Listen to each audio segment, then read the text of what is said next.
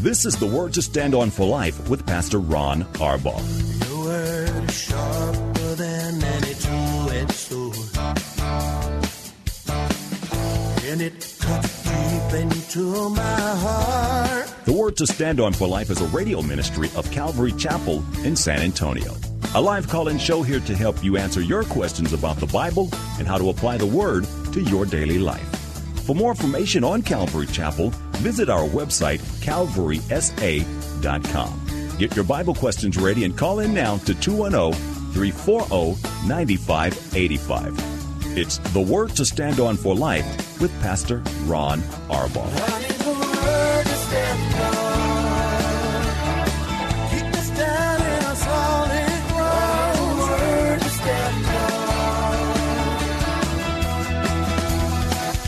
Welcome to the Friday show. I'm Pastor Ron Arbaugh from Calvary Chapel in San Antonio, Texas, and this is the Word to Stand on for Life, a radio program dedicated to taking your phone calls and answering your questions, Bible questions, questions about our common faith, um, anything going on in your life, whatever's on your heart, just call us.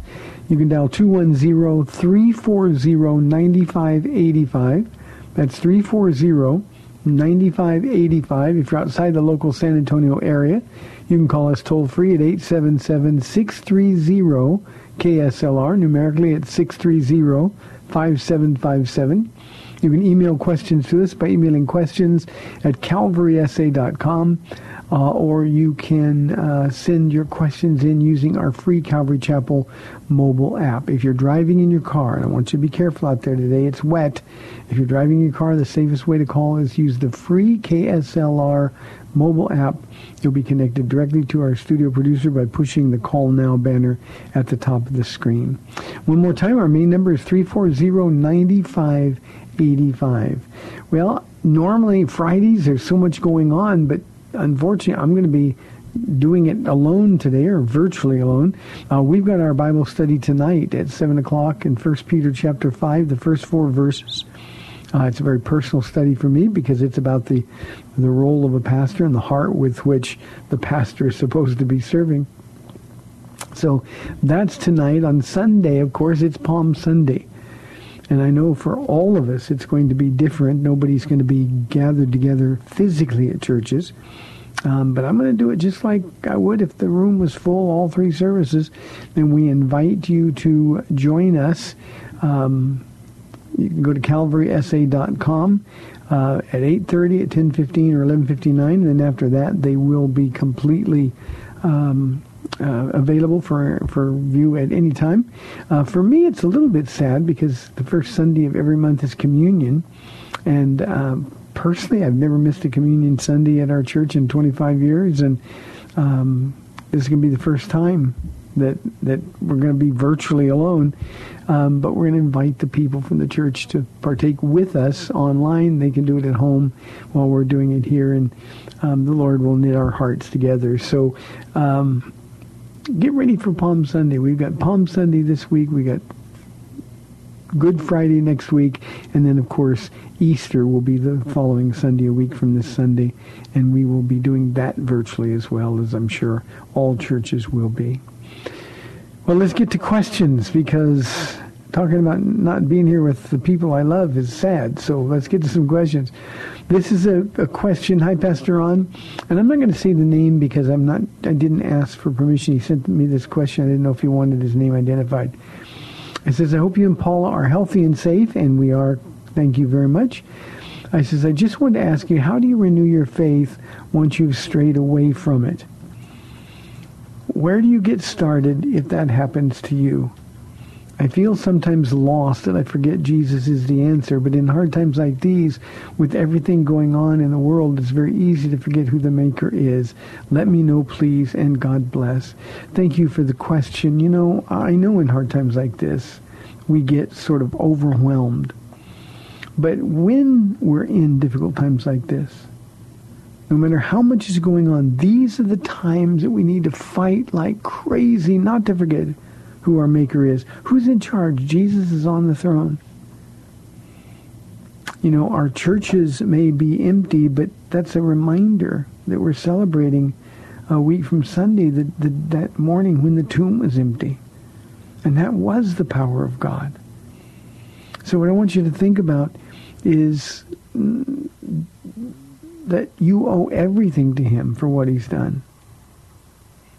And don't focus on the hard things that are going on. Instead, take Paul's advice, put your mind, set your minds and hearts, the mind the place of decision, the heart the place of affection, on things above, where Christ is seated at the right hand of God. It is the most important thing I can tell you in answer to this. And I'm going to give you some some places to go, I think. But um, remember, we're in a fight for our lives. The enemy is trying to distract us. As we get sort of locked in, some of us are just alone and we don't do very well alone. Others of us with family, we're starting to get on each other's nerves. And Paul, if you're listening, and I know you are, that didn't mean you. You're not getting on my nerves. But it's just hard. It's hard because our routines are broken. It's hard because the things that we have made routine no longer are. But this is the time when we have to fight the hardest to remember Jesus. Be with him. Talk to him. Open your Bibles. Listen to Bible studies. Um, take walks with the Lord. I was out this morning running, doing my exercise, and and then I get I, I run kind of far away so that I can I can walk back and have plenty of time to pray. And today the Lord blessed me so much. There was a couple who I, I walked past them, and I hear this voice behind me, Ron. And I turned around, and and honestly, I didn't know who they were. Um, I can't see very far, but as I got closer, um, he, he introduced me to his wife. It turns out I remember now who he was. But, you know, he just wanted to talk.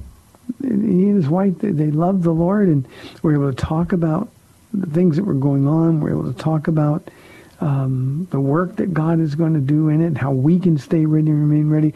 But, but in this case, it was a husband and a wife. They were out together taking a walk with Jesus and the first thing they asked me is, can, can we pray for you? And I said, you, of course you can pray for me. You see, you fight, you discipline yourself to walk with Jesus, and he'll show up for you in unexpected ways, just as he did for me this morning. Now, you said, where do you get started? In Revelation chapter 2, Jesus talks to the church or writes a letter to the church at Ephesus. And he commends them for all these things they're doing. But then he says this. He says, I have this one thing against you. You've left, left your first love. And make no mistake, whenever we stray away or drift away from the Lord, we've lost our first love. Our focus has changed to something or someone else. And Jesus gave those in Ephesus three steps the first was remember. Remember the heights from which you've fallen. So what I'm telling you, he's saying is, remember what it was like when you were so close to the Lord, when all you wanted to do was ask him. Now, I know this particular caller, I know he doesn't come to our church, but, but he called quite often or sent questions in regularly. You had questions. Sort those questions out. Dig into your Bible like you did before. Remember what it felt like those days when you got up and you couldn't wait for Jesus to give you some instruction or to answer some question. You just knew that he was going to meet you. Jesus said to the church at Ephesus, remember those times. The second thing he said is repent. And this is equally important because you've got to realize that you straying away from the Lord is something that needs to be repented of. It's sin. It's not unforgivable, of course, but it's sin. The one who gave everything for us and has asked us to give everything to him in grateful response. We need to say, Lord, I'm so sorry that I've let myself drift. I'm so sorry that I've let the cares or the fears of our circumstances overwhelm me. I'm sorry that other things have gotten my attention. Please forgive me, Lord. That's what repentance is. And then when you've done that, remembered and repented, the third step is to return and do the things you did at first. Do what you did when you were falling in love with the Lord. Go back to the same routine. Always carry your Bible with you. Always be talking to him. You hear me often say, just be with Jesus. You know, when you're in love with the Lord, you want to hang out with him. And when you do, he always is there. He's always going to bless. But remember, you're in a fight for your life. The enemy wants to destroy you. And he's going to use this for a lot of people. Paul and I were talking about this uh, earlier in the week. And the truth is, we don't do well, most of us, when we're alone. We don't do well when we've got too much time to ourselves. Our focus changes, so we've got to fight. The enemy will try to discourage you. He'll try to depress you. He'll try to throw you off your game. But remember, Jesus is stronger. So what you do is you just stay close to him. It's good to hear from you again. Fight for this. It's worth it. 340-9585 for your live calls on our Friday program to close the week. Here's a question from Jeremy. He said, would you discuss your issues with Calvinism, please? Jeremy, obviously you've been listening to the program. Um, I have a lot of issues with Calvinism. Uh, most pointedly, there's so little fruit coming from those who hold on to Calvinistic doctrines. You know, their idea, I think the thing that is the most offensive to me about Calvinism is they, they, they've, they've stolen this wonderful word grace and they always precede it with the word sovereign. And while grace means God's unmerited favor to the infinitely deserving, sovereign grace in their Systematic theology means that God can do whatever he wants and we can't question. Who are you, O man, to question God? Would the clay say to the potter, why have you made me thus and thus? Grace is such a wonderful thing, and they've changed grace into God moving pieces on a chessboard with no explanation and in a way that's not consistent with his character. Jeremy, the, the I think the the idea of limited atonement is also offensive. The Calvinist says that Jesus didn't die for the sins of the world. He died for the sins of the elect. And we take the most famous verse in the New Testament, for God so loved the world that he gave, he gave his only son, that whosoever would believe in him would not perish but have everlasting life. And they change that into, well, God died for the elect, for God so loved the elect. And that's just dishonest scholarship. It's it's misunderstanding the whole idea. Either Jesus loves the world, as the verse says, or he doesn't. And if he doesn't, if he doesn't love people in this world, even those that are perishing, if he doesn't love them, well then we have a Savior who can't really save. So the idea of limited atonement is also offensive. Irresistible grace is another one. A Calvinist would say, well, no one can resist God's grace. If God wanted this to happen, it would happen. And yet the Bible is full of examples of people who resisted God's will.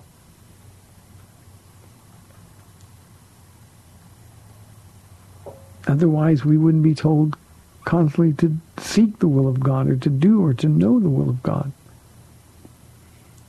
So this whole idea of irresistible grace, if God wants it done, it's going to be done. Well, we know that Peter says that God is patient, unwilling that any should perish. And yet the truth is we know that lots of people are going to perish. So that's just part of it. But again, the key is I've watched a lot of people outsmart themselves and grab hold of this Calvinist doctrine and watched all of the joy and all of the fruit leave their lives. They become arrogant. They figure like they're, they're in a little secret club that they've got all the answers. The truth is they don't. So those are my issues with Calvinism, Jeremy. I hope that is enough. Doesn't mean Calvinists aren't saved. They are not heretics. They just have a systematic theology that's cruel and is absent love. So I hope that makes sense. Miguel wants to know, did Jesus come only for Jews? No, Miguel, I just, um, in the answer to the last question, I, I uh, indicated that God loved the world. So he came to save the world, that through him the world wouldn't be judged, but the world would be saved. Um, but he did only come in his incarnation for the lost sheep of the house of Israel. So we're not talking about individuals who are Jews, but we're talking about the people of Israel. Jesus' first advent to this earth was as the Jewish Messiah.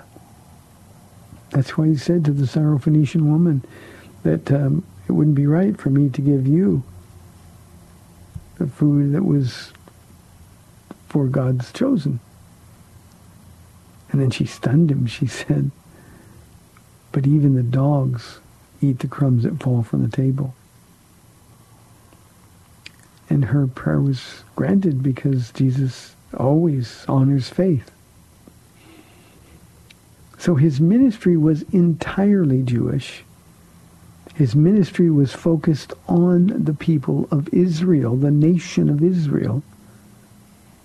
But when rejected by Israel, when rejected by the individuals who were Jews, then Jesus sent his disciples who would become apostles to the rest of the world and actually chose the man that would be the most powerful tool to take the message of grace to the Gentiles in the history of the world, of course, the Apostle Paul. So he came for everybody, but remember, Miguel, when you read the, the gospel accounts, you've got to understand the Jewishness of Jesus' ministry or you get things really, really out of balance. Good question. Um, here's an interesting question from Seth. How can Christians filled with the same Holy Spirit come to such differing positions on doctrinal issues? Seth, um, you, you, know, it'd be so idealistic to, to say, well, you know, if the Spirit is really leading, everybody's going to believe the same things. Even Paul talked about the necessary differences to show which of those have the approval of God. So here's the answer to your question. We have a perfect scripture written by a perfect God, interpreted by really imperfect, imperfect men and women. And so that's why we read the same thing, come to different positions. I think it's healthy. I think iron sharpens iron. I think it makes us really think about what we believe and why we believe it. But it's really important to understand that we're all reading through our own filter, the filter of our lives. We're reading through a perspective that wants to twist and turn the scriptures. And I think, Seth, if we would stop trying so hard to interpret and just read and obey, and by that I mean when you understand something, flee from sexual immorality, there's nobody in the world who doesn't understand that. Well, if we would flee from sexual immorality, then I think God would give us greater understanding on things. And make no mistake, there's going to be doctrinal issues. There were doctrinal issues um, that sprung up very, very, very early in the first century church. And they've been splitting the church for generations ever since. And yeah, Christians are filled with the same Holy Spirit. But we've got issues, don't we? We've got issues with our flesh. We look at the Bible, we want it to say one thing, and then if we think we get a little bit of information, then we get pride, proudful. We really have to be really careful. So Seth, just read it. Don't worry so much about what other people say about it. I, and I'm not anti studying anti commentaries or anything. But you've got to have a, a solid enough background in the scriptures yourself before you really dig in and start interpreting what commentators say. We are imperfect in our interpretation for sure. So just keep digging in, mining the Word of God. Thanks, Seth. Hope that makes sense to you. 340-9585. Love your live calls to close out the week. Here is a question from Adam. He said, what are some ways that we can give Satan a foothold in our lives? You know, Adam, that's a really, really good question because I don't think we think about the, the cause and effect. When we walk willfully into sin, Satan is wringing his hands, I got him now kind of thing. When we um, sin in our anger, we give Satan a foothold. Not only that, when we are angry with our spouses, when we're not behaving godly in the home, Satan is given a foothold. Our prayers are hindered. They can't be heard. So those are the ways that we give them a foothold in our lives. I mean, two very serious ones, um, drugs. Um, when you start messing with your mind, you know, I get calls all the time, well, why can't Christians smoke marijuana? Satan is waiting for that opportunity for you to mess with your mind and then he's going to grab the foothold. I don't need to give Satan any foothold. He's strong enough for me. So I don't want to give him an advantage. Uh, personal sexuality.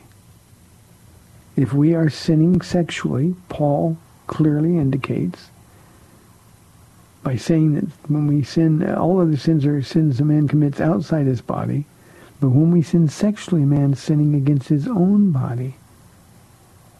And the clear implication there is that when we do that, Satan is going to destroy. And anybody in this listening audience who has dealt with sexual temptation or pornography understands just how strong that foothold is. All we have to do, I'm going to go back to my study this past Wednesday night. Paul and I talked about it last night or yesterday in the program too, but but um, God said to Cain, if you do what is right, will it not go well with you? Will you not be accepted? So if you want to keep Satan from having a foothold in your life, then just do the right thing.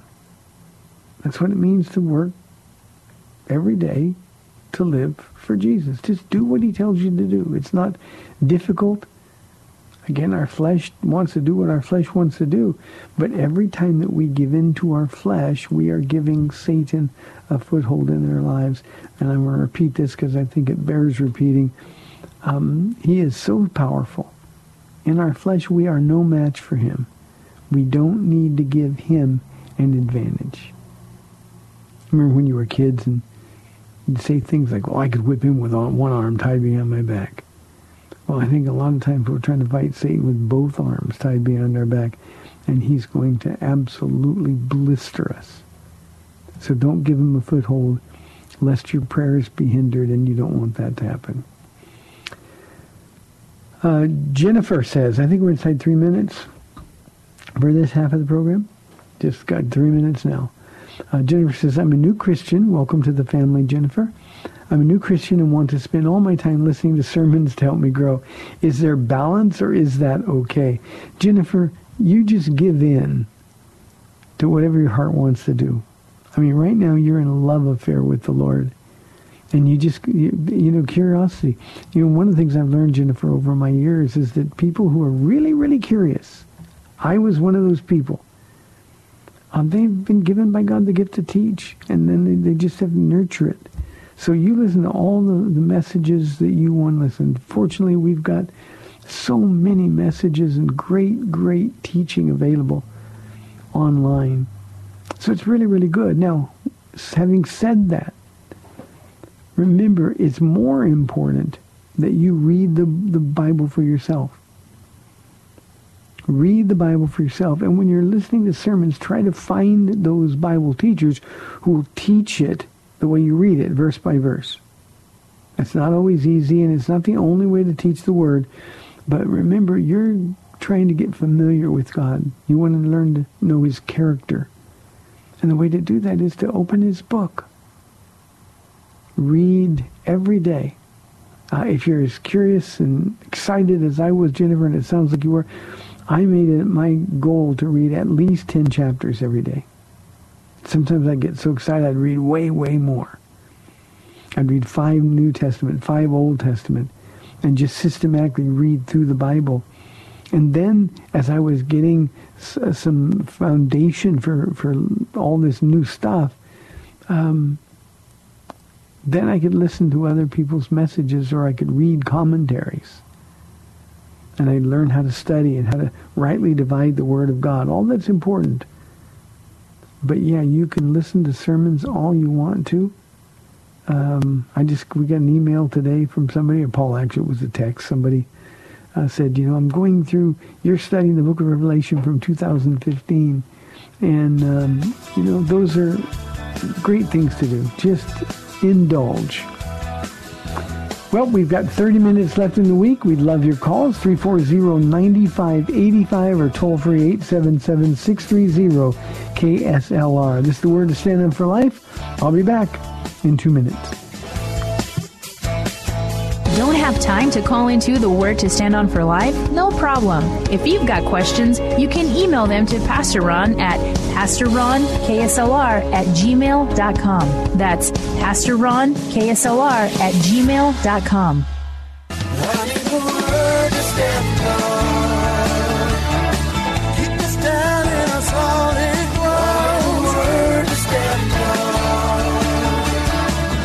back to the Word to Stand On for Life. We're taking your calls at 340-9585 or toll free 877-630-KSLR. Now, here's Pastor Ron Arbaugh. Welcome back to our final half hour of the week. Remember tonight at seven o'clock, I'm going to be teaching First Peter chapter five, the first four verses. Uh, you can watch it at seven o'clock at calvarysa.com. Uh, here's a question from Rod. How important is it to believe that the Bible is inerrant and infallible? Rod, it is life and death, not not in terms of salvation. There are people who have troubles with inerrancy and infallibility um, who are saved, but it's life and death to a consistent, fruitful, abundant walk with Jesus. I hope that distinction is important. There are people who who will be in heaven and they'll be sorry, they'll repent that they didn't believe the Bible was God's inerrant, infallible word, um, but they're going to be in heaven. But here's the thing, without an inerrant, infallible, a perfect word of God, then there's not going to be any fruit from our lives. The crowns of righteousness that are stored up for us, they, they, they won't receive them. They're like the, the lazy tenant, you know, who buried the, the gift that God gave, the talent that God gave him because he thought he was a hard man. You see, the Bible not only reveals to us who Jesus is, the character of God, the nature of God, what he's done for us, and the promises that he's made, but it also tells us how to live those promises out. And see, here's what we do, the human psyche, Rod. If we are convinced somehow that the Bible is not perfect, that it's inerrant and infallible, that means it's without error that the original manuscripts were pristine, clearly the breath of God pushing the pens of men. If we don't believe that, then we have no guidelines with which to live. Those who believe that the Bible is is a, a, book that contains God's word, but it's not God's word, or well, it's okay if there's errors or contradictions. If you believe that, first of all, you're not studying it. Secondly, then you're going to make up your own rules. And we're never going to have fruit being produced. Jesus said that he's promised abundant life to those who follow him. And yet there's so many Christians, people that will really be in heaven, who aren't living an abundant life. And I suggest that their view of the Bible is the biggest reason why. Now, whenever somebody comes to me and says, well, the Bible's full of contradictions. I always ask them to show me one. And nobody ever has. Now, once in a while they'll say something like, well, well, one gospel said there was one angel uh, at the tomb, uh, and the other gospel said there was two. That's easy to explain. That's not a contradiction. That doesn't mean the Bible is in error. And usually when people refuse to believe the Bible is God's perfect word, the reason is because the Bible says a lot of things that they don't want to stop doing. The reason the people rejected Jesus is because he wasn't the Christ that they wanted him to be. He wasn't the Savior. They wanted to be saved from Rome, but they didn't want to be saved from sin. They wanted to be permitted to live any way they want to live. And for God to be okay with it, Jesus kept telling them no. Be ye perfect as your Father in heaven is perfect, he said to him. Can you imagine what the Jewish response to that was? And if we who are New Testament Christians, we do not believe that the Bible is God's perfect word, then we're going to make it up as we go. And the result of that is always going to be we're going to fall into sin. So I think it is more than critical, Rod, to believe that this is God's perfect word. You know, um, I, have shared this before in this program, so I'll give you the short version now. But um, as I, I said earlier, that I was curious. I had so many questions. And when I would ask questions of Christians who I thought had all this stuff figured out, they would always start their answer by saying, well, the Bible says. And as a new believer who wasn't raised in church, I had never opened a Bible. That didn't make sense to me. How could a Bible be the Word of God if it was written by men? And so after I got saved, and I mean right after I got saved, and I'm trying to figure all this stuff out, I had to make a decision about whether or not the Bible really was the Word of God. If it was, then I was going to do it. I was going to obey it. If it wasn't, then I had to figure out something else. I mean, I was saved. I was radically in love with Jesus. But I was confused. Isn't it true when we get saved, we, we don't know what to do anymore? But Jesus says, here's my word, read it. And I spent just short of three months pouring forth all of my energy into finding out if this was a book written by men or if it was the Word of God. And finally, when I came to the conclusion, an inescapable conclusion, if you'll dig in, the conclusion is that this really is the Word of God. And since that time, I've never doubted my salvation. I've never thought about quitting. I've never blamed God for anything bad that happened. You see, all of the answers are in this Bible. And I love Jesus more than anybody. I love Paula next. Well, his word is the love of my life every day. Because I don't have to guess. I don't have to wonder. When things like this crisis that we're experiencing together come along, my faith in God isn't shaken when I went through my heart issues two and a half, three years ago. My faith in God wasn't shaken. I never once said, why me, Lord? It's not because I have great faith. It's because I believe him. I know his word, and the answers to all those questions are in his word.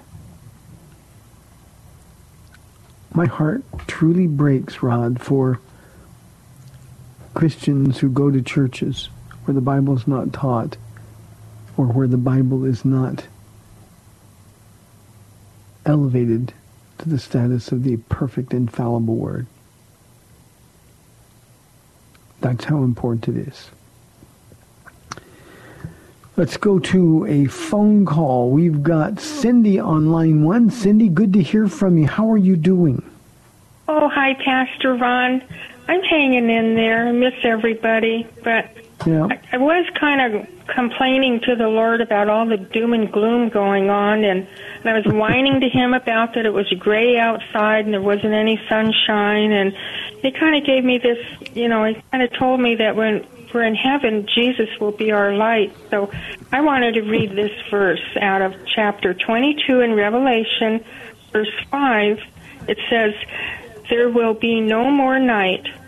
They will not need the light of a lamp or the light of the sun, for the Lord God will give them light, and they will reign forever and ever and and it just it makes me cry. But anyways, if you would like to lighten up our day and talk about that, I would love that. Miss you. Hi everybody. I miss all of you and love you. Bye. thank thank you, Cindy. See, this is this is why I get to talk about being a pastor tonight. And and this is why my life is so rich. I mean, people like Cindy and, and their, you know, whole bunch of them, they, we, we have our passion, our love for Jesus Christ in common. Two things, Cindy, when you were, before you got to reading the passage in Revelation, talk about being dark and gloomy. A lot of us are spending our time indoors, watching news. The enemy's trying to use the news to scare us. It's all coronavirus all the time. I think we need little bits and pieces of it. We need to know what's going on, but we also need to be good stewards of doom and gloom. You know, we can focus on that or we can focus on the Lord and the fruit from our life is going to be evident where we're spending our time. As you know, Cindy, I'm in Genesis on Wednesday nights. We just started. I'm in chapter four, just right in the middle of, or just finished the first part of chapter four this past Wednesday. And as we were in the first couple of chapters talking about the creation, there was no light. The sun, the moon, the stars hadn't been, and yet God said, let there be light, and there was light. And people always say, well, well, if there were no sun, no moon, no stars, where'd the light come from? Well, the verse you read in Revelation 22 is the answer that Jesus was the light. In unfallen creation, Jesus was the light, just as he will be in heaven. Now, people that know me, Paula and others who know me well, know I, I really don't like artificial light. I've got an eye condition and it bothers me. Imagine a day when there's no artificial light, when our vision is perfect and the light is the glory of God. Well, that's our future in heaven. And that's why we need to focus on heaven. We need to focus on our eternal reward. Because the circumstances in this world, people in this world, the bad, horrible things that happen in this world, the enemy tries to use those to extinguish the light of Christ. And remember, our job is to be light. Let your light so shine before men that they see your good works and glorify your Father in heaven. So, Cindy, I look forward to that moment. And we miss you too. We'll see you soon. Let's go to San Antonio and talk with Robert on line one. Robert, thanks for calling. You're on the air. Hey, Pastor Ron, how you doing? Robert here. Um, I talked to you the other Hi, day when Um, we were talking about. Uh, I asked you the question about James and the anointing of, you know, putting the oil and having the elders in the church and pray over, pray over somebody, and you were kind of in agreement with that, right? uh-huh. So I I. I have a little unusual circumstance, Pastor Ron.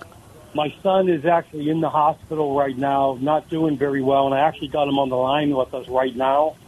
And uh, unfortunately, with all this craziness going on, I can't have any of the elders from the church go there physically. We can't do it. So I was wondering if you could pray with us. Uh, uh, my my my son has um, his stomach is very very bad. Ron, uh, Pastor Ron, he's um, lost a lot of weight, um, and just wondering if you could pray with us here on the line with us. I sure can. What, what is your son's name? Oh, Robert. Okay. Well, I've got two Roberts. Well, Robert, I, I trust that you. I trust that you can hear me. I'm going to pray, Father God. We lift Robert to you, and he's reached out by faith, Lord. The Word says to call for the elders of the church, but the elders of the church can't get in. And while Robert doesn't go to our church, Lord, I'm one of your elders, and now I'm being joined in prayer by thousands upon thousands of Christians, and we lift Robert to you and ask God that you would touch him, that you would heal him, that you would give his body strength, that you would spare him the pain of his condition. And I pray, O Lord, that you'd be able to bring him home soon, to get out of the hospital, protect him, Lord, from whatever is the problem physically give the doctors wisdom and help them get well. But through the air, Lord, I reach out, and while the oil is figurative, the oil representing the Holy Spirit, um, Jesus, you anoint Robert with the oil of the Holy Spirit. You touch him and heal him. Bring strength to his body for your glory. Amen. Robert, in the hospital, I will be continuing to pray for you. Get better. Thank you. I appreciate it. My pleasure. God bless. Thanks, Pastor Ron. Um, I know there's no my- in prayer, and um, um, I love listening to you, and um, I know your your your your faith and um, just brings um, inspiration to me. Always listening to you, and look forward to, to seeing you in person again. Thank you, Robert. Yeah. Please Like- keep your like I son. you Uh, before, I used to be out there at your church, Pastor Ron. It's just with the distance, and uh, we kind of came a little bit Yeah. closer home to Alamo Ranch. But uh, love, uh, can't wait to see you in person again. And my son was out there a couple of times in your church as well. So thanks My for uh, pleasure. praying, praying with us, Pastor keep. I keep us appreciate it. And uh, uh, Robert, you know, you know, we planted a church out in the Alamo Ranch area. So, um, um, guy that's been with me for 13 years uh, is the pastor out there, and you're going to see a lot of familiar faces out there. It's a new church plant, but uh, there's a whole bunch of people that we sent out there who lived in that area. So, uh, if you are interested, um, Google Calvary Chapel um, n- Northwest. Of San, yeah. Northwest. Calvary Chapel Northwest, San Antonio, and, and it'll come up. Thank you, Robert. Here's a question from Danny who says, I want to be pleasing to God. How can I make sure that I am? Um, Danny, first of all, that you want to be pleasing to God, find out what pleases the Lord, Paul writes on three separate occasions. And find out what pleases the Lord. Um, that's how you can make sure you are. Open your Bible, find out what pleases the Lord. But the fact that you want to be, is very pleasing to the Lord. So the other suggestion I'm going to make to you is to enjoy the fact that you are already pleasing to God. You don't stress. Don't say, okay, God, what can I do to make you love me more? It's not that kind of thing. He loves you infinitely. He can't love you any more, nor can he love you any less. So if you want to be pleasing to God, do what he tells you to do. And I promise you, Danny, I made this promise several times in the Bible study I just did this past Wednesday. You will experience the smile of God in your life, and you will know. But this isn't something you have to strive to do. Just be with Jesus. Find out what pleases him. Read the last three chapters of Ephesians. Read beginning in chapter 12 of the book of Romans read the last two chapters of Philippians or Colossians, and there's going to be very clear lists of things that please God. So that's how you do it. You don't have to work hard. He'll do the work. You just have to want to please him. Danny, he loves your heart that you want to be pleasing to him. So now just do what your Bible tells you to do. And I promise you, you're going to feel his pleasure. Matthew asks me, uh, Pastor Ron, please talk about how we should approach worry, especially with the coronavirus epidemic. Um, Matthew, I wish I could wave a magic wand and say, do not worry or do not be afraid, and nobody would worry or be afraid. But we know that's not the human condition. So the way we should approach worry is to not to be in denial. You know, when I tell the Lord, Lord, I'm afraid of this, my next statement is, but I give you this fear. You can carry it. I can't.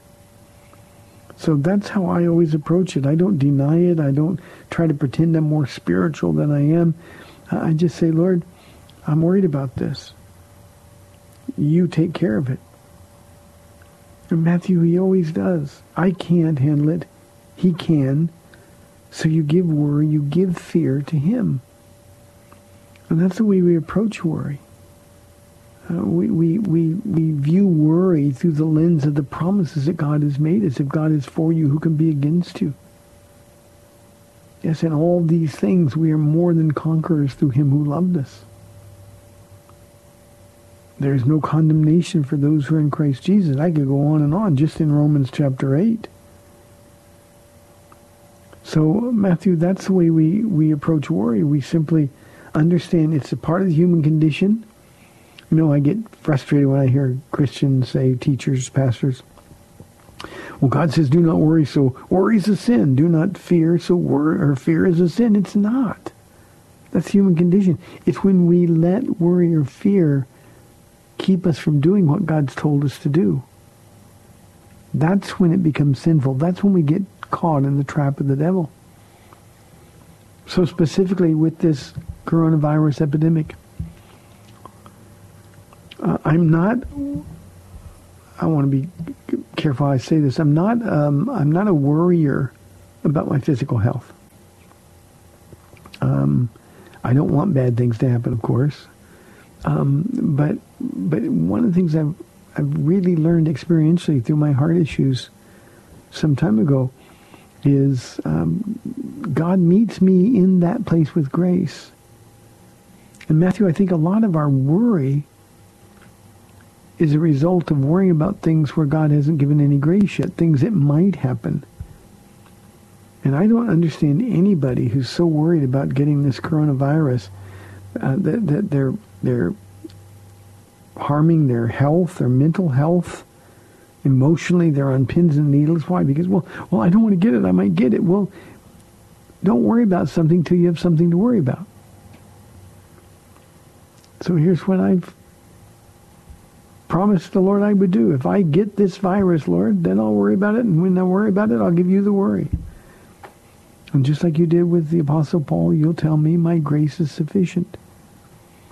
And Matthew, we really need to learn that his grace really does cover all these things. If we understand that, then we realize there's really nothing to worry about. When someone comes to me and says, but what if I get this or what if I get that? I just say, well, have you got it yet? No. Well, have you thanked God that you don't have it yet? And the answer is usually no because they are too busy worrying about something that hasn't happened yet. So that's the approach to worry. And again, it's it's our human nature to be afraid. It's our human nature to worry. That's why there's over 300 statements in the Bible regarding fear and worry. Do not fear. Do not worry. Over 300 times throughout Old Testament and New. If people weren't afraid, if they didn't worry, he wouldn't have to say it over and over and over. His disciples. Don't be afraid. Don't let your hearts be troubled. Trust in God. Trust also in me. And then Jesus immediately takes them to heaven. In my Father's house are many rooms. I'm going there to prepare a place for you. And if I go there to prepare a place for you, I'll come back and take you to be with me where I am. And that takes your mind instantly off of the thing you're worried about and instantly into the presence of God. God works all things together. Another Romans 8. God works all things together for good for those who love God and who are called according to his purpose. So I'm not trying to be super spiritual here. I don't want to get sick. But I'm not going to worry about that when I'm healthy. Otherwise, I waste the good health that I have I find my heart lacks gratitude when in fact I'm worried about stuff like that. So Matthew, I hope that helps. Here is a question from Albert. Um, Pastor Ron, I want to know what happens when a church or a denomination rejects complementarianism. Um, Albert, for the listeners, complementarianism, for those who aren't familiar with the term, is um, the, the doctrine of male headship in the church and in the home. Uh, no place else, just in the church. The church belongs to God. He's the head of the church. Jesus is. And in the home, where the husband is the head of the wife, um, that's what complementarianism is. Now, when when when anybody, a, a, church, an individual, or an entire denomination rejects complementarianism, they're in rebellion against God. It's that simple. You know, we've we've let this pursuit of freedom and our rights be a systematic theology that we can lay over our Bibles and we can change things and we can't do it. So when a church or a denomination rejects complementarianism, they're selling for less than God's best. Doesn't mean they're not saved, doesn't mean they're not capable or gifted, but when a church has a woman for a pastor, they really have no pastor at all when a woman is leading the man in a household. Well, then it's uh, you got a freak. You got something with two heads, and it never works out. So we lose direction. We lose the power of the Holy Spirit. We lose the blessing of God. Again, it doesn't mean that he doesn't. He's not angry or anything. It's just that he's probably wondering why don't they just do what I tell them to do? If you do what is right, will it not go well with you? And for the life of me, Albert, I, I've never understood why anybody would want to be in a church that is in violation of the Word of God. What other Bible passages are they going to tear out of their Bible and throw away? They don't lose their salvation. It's not a salvation issue. What they lose is the power of the Holy Spirit. And when complementarianism is rejected, that's exactly what happens. So, Albert, I hope that makes sense to you. Thanks a lot. Um, I'm going to be teaching in 1 Timothy chapter 2 uh, on Sundays. That'll probably be, we've got a two-week break for Easter and Good uh, Palm Sunday. So probably about four weeks I'll be to those um, those passages. Hey, thanks for tuning in. May the Lord bless you and keep you. Go to your church online, worship the Lord, and fall more in love with Jesus. God bless you. I'll see you Monday on AM 630, The Word. Bye-bye. Thanks for spending this time with Calvary Chapel's The Word to Stand On for Life with Pastor Ron Arbaugh. The Word to Stand On for Life is on every weekday afternoon at 4, and Pastor Ron invites you to find out more about Calvary Chapel at calvarysa.com. The Word to Stand On for Life was sponsored by Calvary Chapel of San Antonio.